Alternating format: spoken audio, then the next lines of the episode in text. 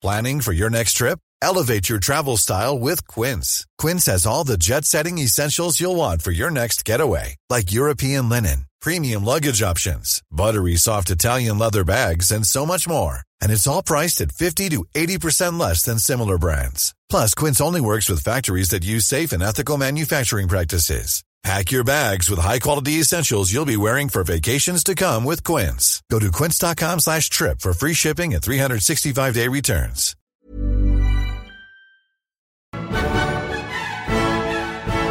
Good evening and welcome to the History of Alchemy podcast. My name is Travis Dow. And I'm Pete Coleman.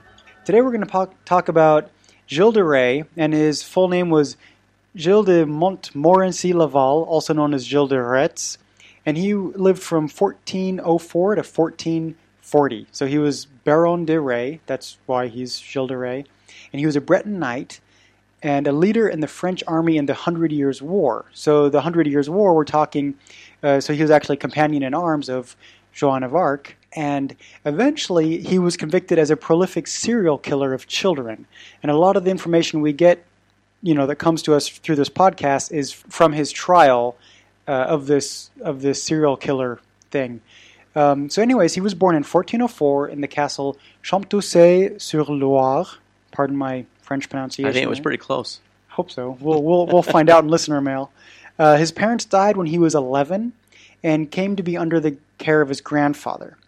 Now, I'll mention that his grandfather kept trying to arrange marriages between de Rais and more wealthy women. So, you know, kind of, you know, doing this pol- political maneuvering of trying to gain more land and, and wealth and status and everything. I'm not mentioning this because it's interesting per se, but one of the women was Beatrice de Rohan, which, if you're a Lord of the Rings fan, that's that's an awesome name. I'll just I'll just. But not the Rohan of of uh, Lord of the Rings fame. Hey, as far as I know, it's one of the same. So okay. Um, you know, he also he also uh, uh, married and had one daughter. Uh, during the Hundred Years' War, the claim to fame of his earlier life was was being a, um, at the side of Joan of Arc, and uh, during during the times of, of, of, the French trying to keep and solidify the Dauphin's place against the British, uh, he was right there with her uh, throughout mm-hmm. thick and thin. And to be part of that army, you would have to you have to follow her lead, and it was a religious uh, spin on this uh, of her following God's will to put the Dauphin back in, into uh, yeah. into power. And, and, so he was get rid of the British, and he was right there with her. Yeah, so he was one of the supposed witnesses of her miracles. Of her of her miracles. Yet yeah. instead of going the direction of saying, "Oh, let's let's use these miracles as a way to kind of straighten out your life," he kind of went in a little different uh, angle, didn't he? Yeah. He was a huge spender, Travis. I, I would say that that uh, uh, he was a, a guy that didn't really hold back when it came to wanting to spend money. He sold all his estates and he put to put on a play. His play had some 600 costumes made up for this particular play, worn once, then mm-hmm. thrown away, and then made over again. He really treated his guests well during this play, by the way. He would actually give them all they could eat and drink during his performance. Mm-hmm. You know, so uh, he really didn't pull any punches when it came to that. But you can see how his family probably would say, "Okay, here's the deal, buddy. Uh, you're spending too much money. We got to curb this spending." They had an intervention. They had an intervention. You know, uh, we love you, uh, Jill. You're a great guy, but we're gonna you're gonna have to curb the spending. Um, he was no longer allowed to sell any of his holdings, and and no one was allowed to enter onto a contract with him. So basically, he, he the kibosh was put on this guy. His yep. credit was dropped all right, so mm-hmm. no credit card spending at the time, of course. And he left uh, uh, Orleans to uh, pursue other uh, activities, and leaving behind all his precious arts and manuscripts uh, to his creditors. Mm-hmm. So you know, he really left as as a man that was uh, torn down financially. I think yeah, this is the beginning of the downfall. Kind of like he just was a huge yeah, that's like you said, a huge spender, and that's kind of caught up to him. Um, and so when you when you lose your money, you, what do you turn to? Satan. Well, in Evidently, his case, right? yeah, I was going to say, boy, went pretty steep downhill for a second for him. Uh, so again, this is a lot of this is according to his trial. So you know, take it with a grain of salt, and, and we'll kind of we'll try to give two sides of the coin here. But according to the trial, to make a quick buck, he started looking for people that knew something of occult and alchemy. One such, uh, or one person that call him the recruiter, was Prelati in Florence. So he was summoned and de Rais started experiments, like alchemical sort of things. In Tiffauges, I think that's how it's pronounced, he tried to summon a demon named Baron, and de Rais provided a contract with the demon, which would be to be paid later. Okay, but the demon actually never showed up, so that that uh, didn't happen. He's already going down a pretty rough path. I, I this is this is uh this is black magic stuff right here, isn't it? Yeah. Well, yeah, it gets worse. So this uh, Prelati said that the reason the demon didn't show was because he was angry and he demanded a child sacrifice or or parts of a child in any case. But even after providing these, so it was the the this this demand was met. No dice. The the demon didn't show, and um, yeah, we'll we'll get into this a little bit more. But so here's the thing to regarding this podcast. So he was clearly more of a patron of alchemists than one himself. When we mentioned his involvement in the occult and searching for alchemists and everything, um, this might not be all true, but it was definitely part of the trial. Now, to make matters a little worse for his trial, you know, alchemy at this time was considered illegal by the king and by the pope. So this would all be held against him in a trial. So he really was going up uphill in this situation. Uh, but you know, really, what kind of made him get into this idea that uh, this trial w- would maybe have some legs to it is because he did believe in the supernatural, and this goes back to his time when he was uh, a man at arms with uh, Joan of Arc. Um, he was at the siege of Orleans with Joan, and uh, he saw her pull a dart out of her shoulder and recover from a wound that more, more, likely would have killed somebody in a matter of weeks, or at the very least needed a month for, for her to heal. Mm-hmm. He saw her power and her power in prayer uh, to be awe inspiring as a gift uh, of, of, turning the battle around. Instead of really looking at it from a, a standpoint of uh, its religious basis in Christianity that got her this power, it was a basis in supernatural powers that did exist. Mm-hmm. And so that was what was around. And I think that kind of uh, gave credence to this trial to, to a certain point. Uh, yeah. One could infer that he wanted such power for himself. You know that this was this was something that he was going to manipulate and use to his discretion. Uh, he almost almost certainly believed that such power existed and uh, that it would be his and his alone to hold. Yep. Right. So you know there are a few stories of him being taken uh, taken in by a charlatan alchemist by the name of Blanchet. Blanchet. Uh, Blanchet was a priest that was sent out to find occultists. That was his main goal because he wanted them. To, he wanted to bring forth goldsmiths who could later be claimed to turn silver into gold. Mm-hmm. That was his main deal. So he was a recruiter. yeah. right. Right. You know, and so this recruiter would, would meet people in the tavern, and de Rais gave him a silver coin uh, to see if he could actually turn this gold, this silver into gold. And he had left the alchemist so that he could have his privacy to do his thing. And when de Rais actually returned, he found the alchemist passed out, drunk from booze. You can actually turn in some silver uh, and uh, be drunk very quickly. So this actually was I could actually see this actually happening. So de Rais wasn't swayed uh, by this so much, thinking that this was a charlatan. It's not a supernatural transmutation. Is that what you're he, to say? I don't yeah. think he really bought into that, but yeah. I did. I do think that this maybe gave him a, an idea that there were charlatans out there, and that he wasn't going to be one of those guys. He was going to harness uh, these supernatural powers for real. Yeah, but but there's another story. So another time he found. Um, I, I believe it's Blanchet again, found a conjurer to summon Satan Okay, so the conjurer, after a few kind of shenanigans and cheap parlor tricks, basically he made it seem like the devil was in the other room. Maybe he could throw his voice like a ventriloquist. I don't know. He had something rigged. Um, de Rais gave the conjurer some supplies and money and sent him into the woods to do his thing. So he actually, you know, he, he proved himself. He said, look, the devil's in the other room. So I got this far, okay? And so after de Rais gave him some these supplies and money, uh, he went into the woods and then promptly never saw him again. So this this happened more than once. But through these conjurers, we come into the next chapter, the even darker, grimmer chapter, and, and believe me, it gets worse. So there was an Italian alchemist slash sorcerer named Antonio Francisco Prelati, uh, who we kind of mentioned before. And so he was a former priest who told him that a mortal could not possibly hope to achieve the transmutation of base metals into gold without the help of Satan. Okay, and this is a former priest telling you this. Again, this is all according to the trial, so who knows what actually happened, but the only way that an alchemist or sorcerer could hope to arouse Satan's interest in his works was by dedicating the most abominable crimes to his name. And here's where we start to get into to some, some pretty nasty things. Um, there, there's a ghost story in Prague that reminds me of this, but but uh, we might get into that on Bohemicon on the Bohemicon podcast. So uh, stay tuned. So yeah, I want to kind of mention that there were some debates whether we should even do this episode or not, um, because so we've obviously decided to do it because I wanted to get into some charlatanism regarding alchemists and, and some of the more famous stories, and this is a good one. So the thing is that um, with Gilles de Rais himself, we get into some some pretty brutal, nasty territory, and um, for me to still mark this episode as clean on iTunes, we're not going to get into it. But what I want to break down or mention is that so he did believe in alchemy. Um, he believed that it was due to the help of a higher power, and there's several that that believe this. So it, it fits into a kind of generic fold, which is wh- what I want to mention. So this is where theurgy, theurgy comes in. In this case, something more aligned the lungs of Satanism, but it's the belief of that you can um, do things like miracles, which is th- thaumaturgy, like um, like Thomas Aquinas, who we'll do an episode on someday. And uh, so there was this belief that you can do these natural or you know supernatural wonders and miracles that you see in the Bible that if you have the right tools or you pray to the right entities that you can do these things okay? So this is this is very general and uh, that's why I wanted to bring this up.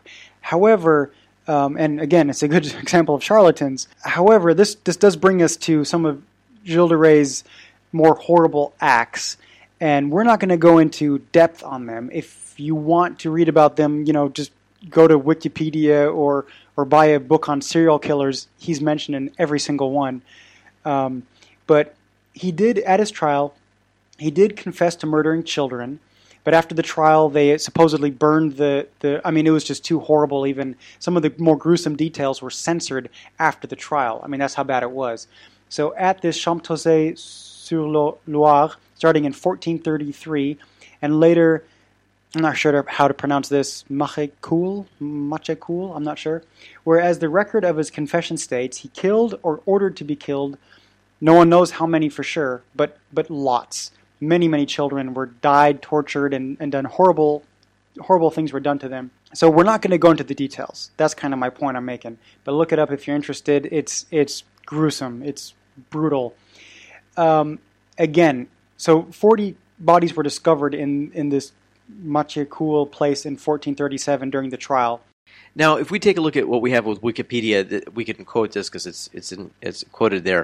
A 1971 biography of Gilles de Rais, uh, Jean Benedetti tells uh, tells how the children who fell to uh, Gilles de Rais's hands were put down uh, and and put to death, which is uh, pretty rough. But this is the quote from this. Um, the boy was pampered and dressed in, in better clothes than he had ever known. The evening began with a large meal and heavy drinking, particularly hippocras, which acted as a stimulant to keep the boy awake.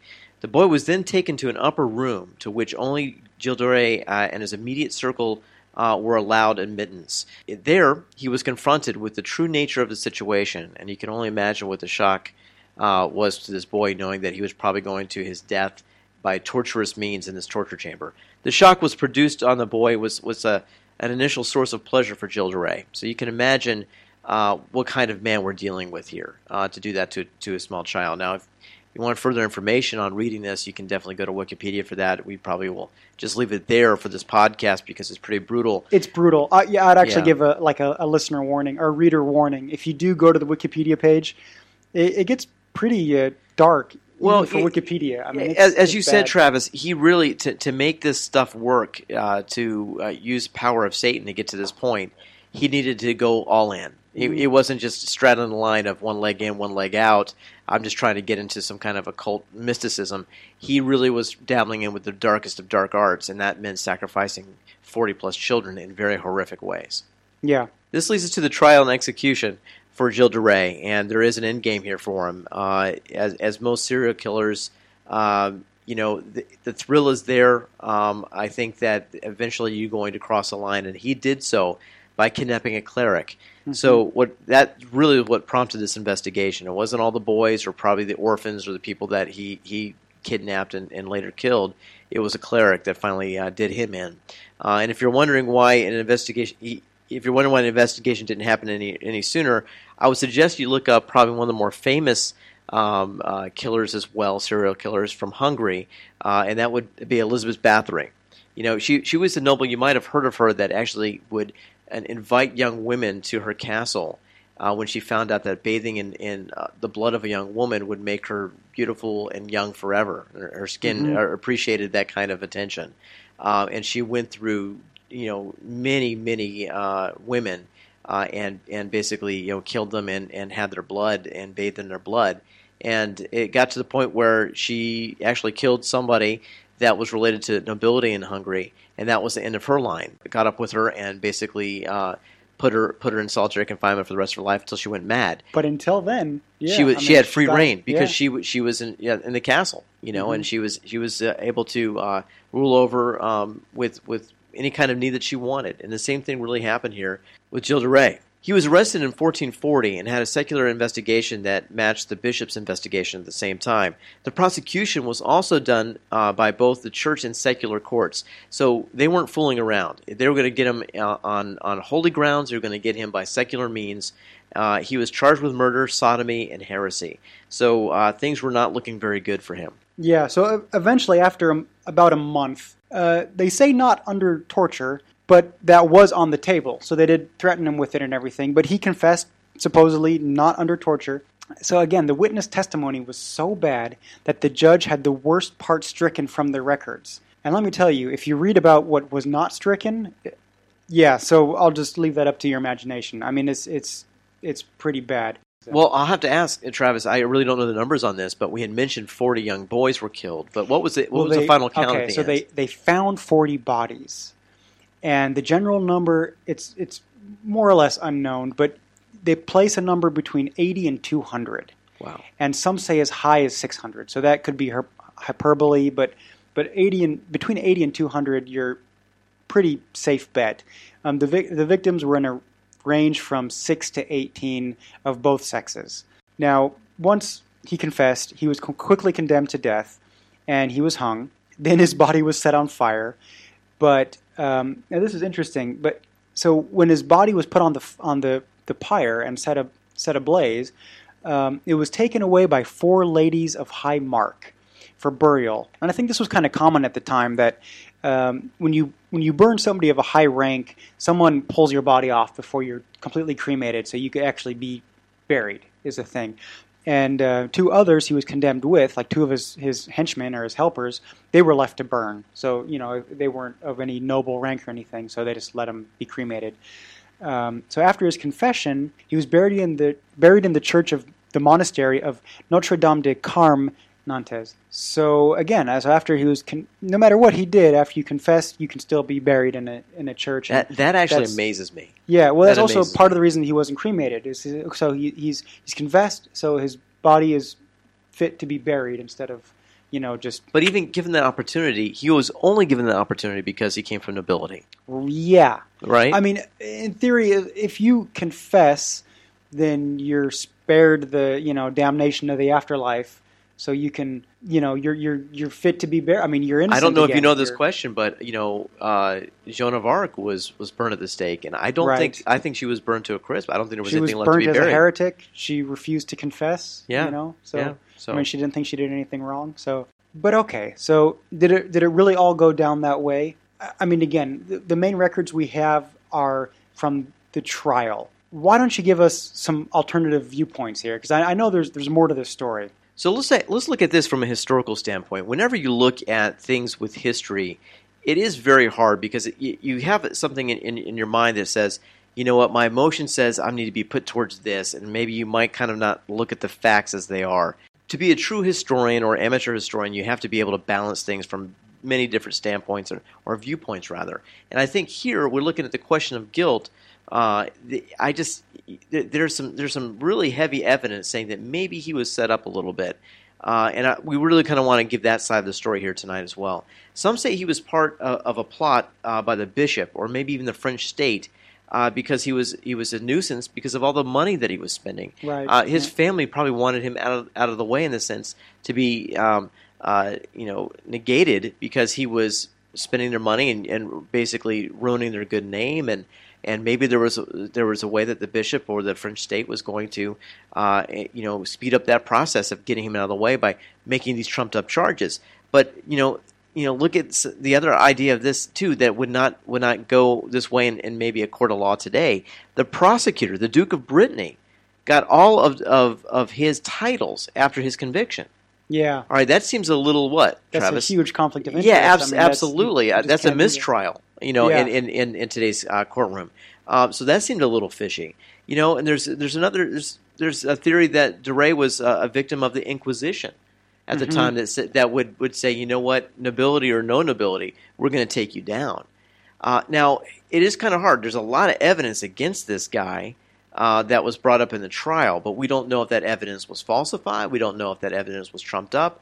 But I would have to say, Travis, it's kind of a hard mountain to climb if you're talking about somewhere of 40 to 60 to 200 to 600 people to say that he did nothing wrong. Historically, I would have a hard time probably Uh, believing that. They did find 40 bodies in the castle. That's that's a fact. So to say that it was a setup and somebody else put those 40 bodies there, that sounds like a stretch to me. That would be, a, you know, But- if, the, if the glove doesn't fit, you must acquit. I don't know if I could use that here in this particular trial. Yeah, so it's it's hard to say. There's there has been some later theories. I would say those are the kind of mainstream ones that, that are fit for this podcast. There's, there's if you want to look up some others, uh, Aleister Crowley had a theory that I'm not even going to say because he's just full of it, basically. But but feel free to look it up. Uh, it doesn't fit our standards. And those standards are very high, ladies and Yeah. gentlemen. um, that's right. If you want more information, there's in in 1992, Freemason Jean. I'm sorry, I'm going to butcher this name, but Jean Yves Gros Brisonnier, the Grand Master of the Grand Lodge of France, he organized a court consisting of former French ministers, parliament members, UNESCO experts, and um, basically what they did was they re-examined the source material and all the evidence that you know they could get their hands on that you know they they used at the medieval trial, and but this time around in '92 they concluded that Gilles de Rais was not guilty. Okay, and this hearing, the one in 1992, was made into a documentary called Gilles de Rais ou la oh geez, I'm sorry, folks, Gilles de Rais ou la Gueule du Loup, narrated by Gilbert Pro- Prouteau. I, I'm, I'm impressed that you tried that. Yeah, I'm, I'm sorry. I'm sorry, folks. Again, so even you know what we just said, if this was a modern trial, or at least you know one from '92, um, they found him not guilty. So it, maybe if it was a little bit more objective, and you know they kind of looked at both si- both sides, and you know innocent until proven guilty, and that kind of thing, who knows? It, it's hard to say. Now there's a lot of cultural ref- references because Gilles de Rais is again has one of these one of these reputations that is larger than life. So he's been the subject of movies, music, books, often a villain. Um, there's there's just a lot of them. Parts based on his life, parts uh, it, just in his role of knowing Joan of Arc. Um, I'll give a couple of examples. One is that H.G. Wells makes reference to Gilles de Rais in his works Crux Ansata and 42 to 44 in 1943 and 1944, respectively. So H.G. Wells mentions them a couple of times. Bluebeard, Bluebeard Gilles de Rais is referenced in Damned from Chuck Palahniuk, page 197. I, I've uh, that might be one of his few books that I haven't read, actually. Um, but it's one of the many literary and historical conquests of Madison during her quest for power in the depths of hell. I'm a, I'm a huge Palahniuk fan, so that's why I brought that one up. You, you might also uh, re- remember his, uh, you know, uh, uh, film version of his, uh, of his life uh, during the Joan of Arc movie uh, called The Messenger that came out in the late Okay, '90s, I believe. So he's in that as well during the Battle of uh, Orleans, uh, and I think that uh, you will you'll definitely catch him several times uh, in that movie. Uh, but uh, he, what's interesting is also the video game reference. I was going to ask you, have you ever played Castlevania? I'm old enough to play have Yeah. played Castlevania Oh, I thought it was it. very very awesome. It's a Um, classic, man. But uh, Gilles de Rais was a, a minion of Count Dracula's in Castlevania 64 and a sequel remake, uh, Castlevania Legacy of Darkness. Uh, yeah, so, So he there you go. Yeah, he's he's in there. But you know, a guy with with such a pedigree of horror attached to him. Uh, you know, I think that he, you're right, Travis. He does go down in history, probably larger than life. Uh, unfortunately, sometimes in history, the ones that are really, really super bad to be remembered uh, will uh, almost have a cult status. Yeah, and we'll mention we'll do podcasts on Thomas Aquinas and maybe even one just on thaumaturgy or, or theurgy in general. And so we'll we'll reference this because it's you know it's it's the belief of especially in alchemy per se. It's it's the belief of being able to create something like you know transmutation, or turning something into gold, or any other miraculous act through divine or supernatural help. So it does kind of fit into that. And then we weren't sure if, or we're still not sure if we're actually going to do a whole episode on charlatanism. So just to give you a couple of examples of how alchemists would rip people off, basically. Um, there you go. Here you have it. So yeah, that's about all we have. So thanks very much for listening. Thanks. Take care. You've been listening to the History of Alchemy podcast with Travis Dow and Pete Coleman. For more information about this episode, other episodes, and other information about alchemy, alchemists, and related subjects, visit historyofalchemy.com. Find us on iTunes, subscribe, review, and don't forget to rate us. We'd love to hear from you. Send your comments, ideas, and corrections to podcast at historyofalchemy.com or get in touch via Facebook on the History of Alchemy podcast page or Twitter at Alchemy Podcast. Tune in to our sister podcast all about the Czech Republic, Bohemicon, which is also available on iTunes or on bohemicon.com. Until next time on the History of Alchemy podcast, thank you for listening.